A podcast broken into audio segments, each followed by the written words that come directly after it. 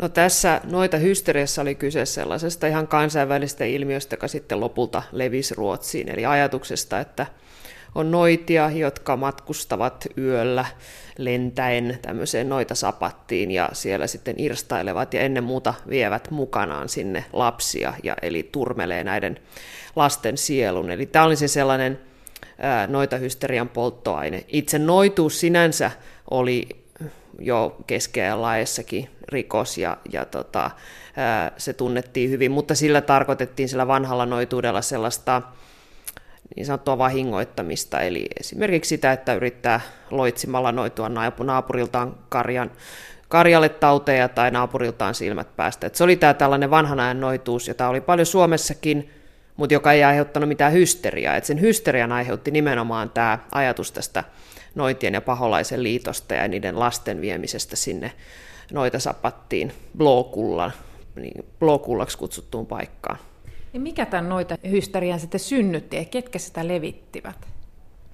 Se lähti tuolta Taalaimmaalta aikamoisista syrjäkylistä ja sen nimenomaan sen hysterian aktiivisina levittäjinä toimina lasten vanhemmat. Että he olivat oikeasti aivan kauhuissaan siitä heidän, heidän lastensa kohtalosta, ja he sitten mm, vaivas näitä paikallisia virkamiehiä ja vouteja ihan ää, paniikissa, että, että tota, nyt kruunun on niin puututtava tähän asiaan. Ja sitten tiedot tästä hiljalleen levisi Tukholmaan, jossa sitten ensin ajateltiin, että mitä lieneekään syrjäseutujen juttuja, mutta tilanne siellä kävi niin pahaksi, että lynkkaustunnelma levisi, että sitten ajateltiin, että tähän on niin kuin pakko puuttua kovalla kädellä, mikä johti sitten näihin traagisiin seurauksiin. Nämä kruunun toimenpiteet, joiden tarkoitus oli siis rauhoittaa tätä tilannetta, niin onnistui sitä vaan pahentamaan. Eli Kruunu lähetti tänne Taalaimaalle sellaisen komission, jota johti suomalainen aatelismies Lorenz Kreutz, joka oli hyvin tunnettu ja hyvin, hyvin tämmöinen varakas ja menestyksekäs 1600-luvun aatelismies. Ja hän sitten pisti siellä toimeen tällaisen oikein niin kuin kenttäoikeudenkäyntiin verrattavan, verrattavan tota, komission istunnon, jossa sitten, jonka päätteeksi tuomittiin joukko naisia kuolemaan ja heidät sitten poltettiin roviolla tällaisessa niin sanotussa hirvittävässä spektaakkelissa, miksi yksi, yksi aikalainen sitä, sitä kuvasi. Mutta tämä ei sitten riittänyt rauhoittamaan sitä tilannetta todellakaan, koska oli telotettu vain ne, jotka jostain syystä tunnusti, joten sitten paikallista ajatteli, että kaikkia ei ole telotettu, että ne on, noidat on vielä siellä heidän keskuudessaan, ja myös sitten tämä alkoi levitä tämä hysteria yhä, yhä uusille seuduille. Sitten perustettiin aina uusia komissioita, ja, ja yhä uusia ihmisiä tuomittiin, ja lopulta sitten tämä hysteria levisi Tukholmaan, jolloin sitten sen niin kuin kauhistuttavuuteen sitten todella herättiin, ja tajuttiin, että ei tämä oikeasti niin kuin asia ei voi niin kuin jatkua näin. No, historiatutkija dosentti Mirkka Lappalainen, minkälainen 1600-luvun ihmisen maailmankuva oikeastaan oli? Et mikä se oli se ihmisen käsitys todellisuudesta? No sitä mä oon tässä yrittänyt jollain tavalla haarukoida tai, tai ymmärtää, ja se on yksi syy, miksi mä ylipäätään ryhdyin tätä asiaa tutkimaan, että kirjaa kirjoittamaan.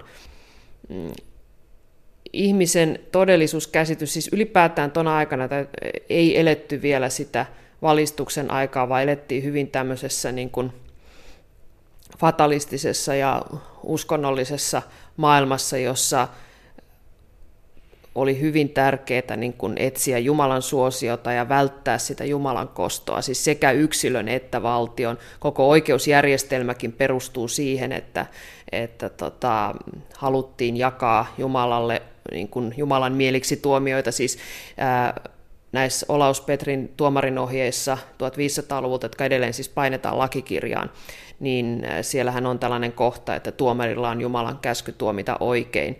Ja, ja tota, niin oikeasti ajateltiin, että täytyy, että jos tuomari tuomitsee syyttömän kuolemaan, se on ihan hirvittävä niin kuin taivaallinen rikos. Samoin ei saa jättää syy, syyllisiä tuomitsemattakaan, koska se taas myös veti Jumalan vihan maan yllä. Ja tämä tota, oli sitten ihan keskeinen syy, minkä takia oikeusjärjestelmää nimenomaan tämä oikeusprosessia kehitettiin 1600-luvulla. Et yritettiin saada selville totuus. Mikä sinusta näissä noita oikeudenkäynneissä oli hämmentävintä? No hämmentävintähän niissä tietenkin on se, jos puhutaan nyt näistä komissioiden toimeenpanevista oikeudenkäynneistä, että niissä hyvin tämmöisessä juridisella kielellä ja sivutolkulla kerrotaan asioista, jotka on ihan niin kuin kerta kaikkiaan mielettömiä. Ja myös niin, että ihmiset itse, nämä siis syytetyt ja todistajat kertoo näistä aivan myös vapaaehtoisesti ja myös ilman, että heitä on millään tavalla siis kidutettu. Sitäkin kyllä tapahtui, mutta ei niin paljon kuin yleensä kuvitellaan. Eli nämä jutut on, on siis sellaisia ihmisiä, jotka hyvinkin niin kuin vapaaehtoisesti tarinoi näistä, näistä matkoistaan sinne blokullaan. Ja tämä on sellainen mun mielestä erittäin hämmentävä. Mä oon niin opiskelijoidenkin kanssa täällä kursseilla, kun puhutaan lähdekritiikistä, niin on käyttänyt näitä esimerkkinä sellaisesta, että miten meidän pitää suhtautua sellaiseen, sellaisiin niin kuin historiallisiin lähteisiin, missä ihmiset kertoo niin kuin, ä, asioita, jotka ei ole voinut tapahtua, kuitenkin omina kokemuksinaan. Tästä on mielenkiintoisia yhtymäkohtia nykyaikaan ja todistajan psykologian nykyaikanakin. Mirkka Lappalainen, sä oot kirjoittanut, että noita hysteriat paljastivat ihmisen vihan samalla tavalla kuin vaikkapa sisällissota tai kansanmurhat paljastavat. Mitä tarkoitat tällä?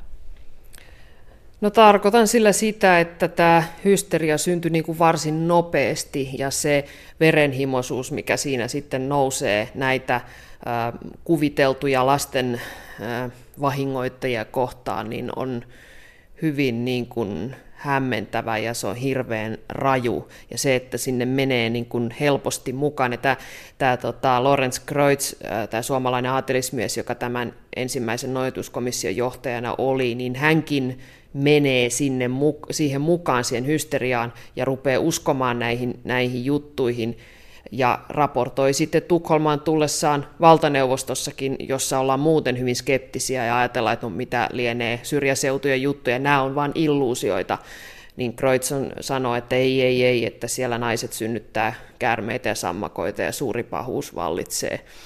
Ja sitten, en tiedä, mutta tulee sellainen kuva, että siellä muut on vähän pyöritellyt silmiänsä, että mitä ihmettä. Mutta tämä kertoo mun mielestä aika hyvin siitä, että mikä valmius ihmisellä on mennä mukaan tällaiseen hysteriaan, ja ilmeisesti sellainen, että ajatus, että lapsiin kohdistuu joku uhka, se on meillä niin kuin biologisesti todella syvällä, ja, ja tota, siihen mennään sitten aika lailla kyseenalaistamattakin mukaan tällaiseen niin kuin paniikinomaiseen vihaan. Miten tämä noita hysteria sitten lopulta vaimeni? Miten pitkään siinä meni ja mitä tuli tilalle? No Ruotsissa tämä varsinainen hysteria loppui aika nopeasti siinä 1670-luvun puolivälissä, kun nämä vainot tai nämä hysteria levisi Tukholmaan ja sitten alkoi käydä ilmi, että se, se ristiriita niin kuin tavallaan Ruotsin muun oikeusjärjestelmän ja niiden oikeusperiaatteiden ja sen ylipäätään sen korkean oikeusturvan ja sitten näiden komissioiden toimeenpanemien pikaoikeudenkäyntien ja ää, tota, mm, niiden lopputulosten välillä alkoi olla liian suuri. Ja sitten myös se, että nämä vallanpitäjät ja paikalliset intellektuellit alkoi sitten todella ajatella, että tämä ei ehkä ole totta, että tässä on tapahtunut niin kuin karmea virhe, että ollaan ehkä tuomittu ihmisiä, jotka eivät ole olleetkaan syyllisiä. Ja myös tietysti se, että Ruotsissa muuten oikeuskoneisto ei todellakaan ollut mitenkään niin kuin verenhimoinen ja, ja tällainen, että koko ajan vaan niin kuin telotetaan uusia uusia ihmisiä, niin se, ei sella, se oli niin kuin ihan mahdotonta sellaisessa maassa, joka vielä kärsii valtavasta työvoimapulasta ja on niin kuin ylipäätään hyvin vähän väkinen. Ja, ja sitten tämä, tämä niin kuin lakastuu, tämä hysteria. Kyllä siis ilmiönä noituus tietenkin jatkaa olemassaoloansa, ja, ja tota, mutta tietysti 1700-luvulla sitten tulee valistuksen tuulet, ja siitä se muuttuu koko ilmiö niin kuin hiljalleen semmoiseksi vähän perifeerisemmäksi, ja, ja tota, ää, siirtyy niin kuin syrjään siitä yleisestä valtavirrasta. Mihin sä vertaisit tätä omituista ahdistavaa aikakautta ilmiötä? Tätä voi verrata ja on verrattukin esimerkiksi 70-luvulla, oli, siis 1970-luvulla oli näitä ufosieppausjuttuja, joissa on ihan samantyyppistä niin kuin kuvastoa, että ihmiset kertoo hyvin yksityiskohtaisesti sellaisesta asiasta, jota ei ole siis meidän käsityksen mukaan mitenkään voinut tapahtua, jos nimenomaan myös mennään, viedään jonnekin pois.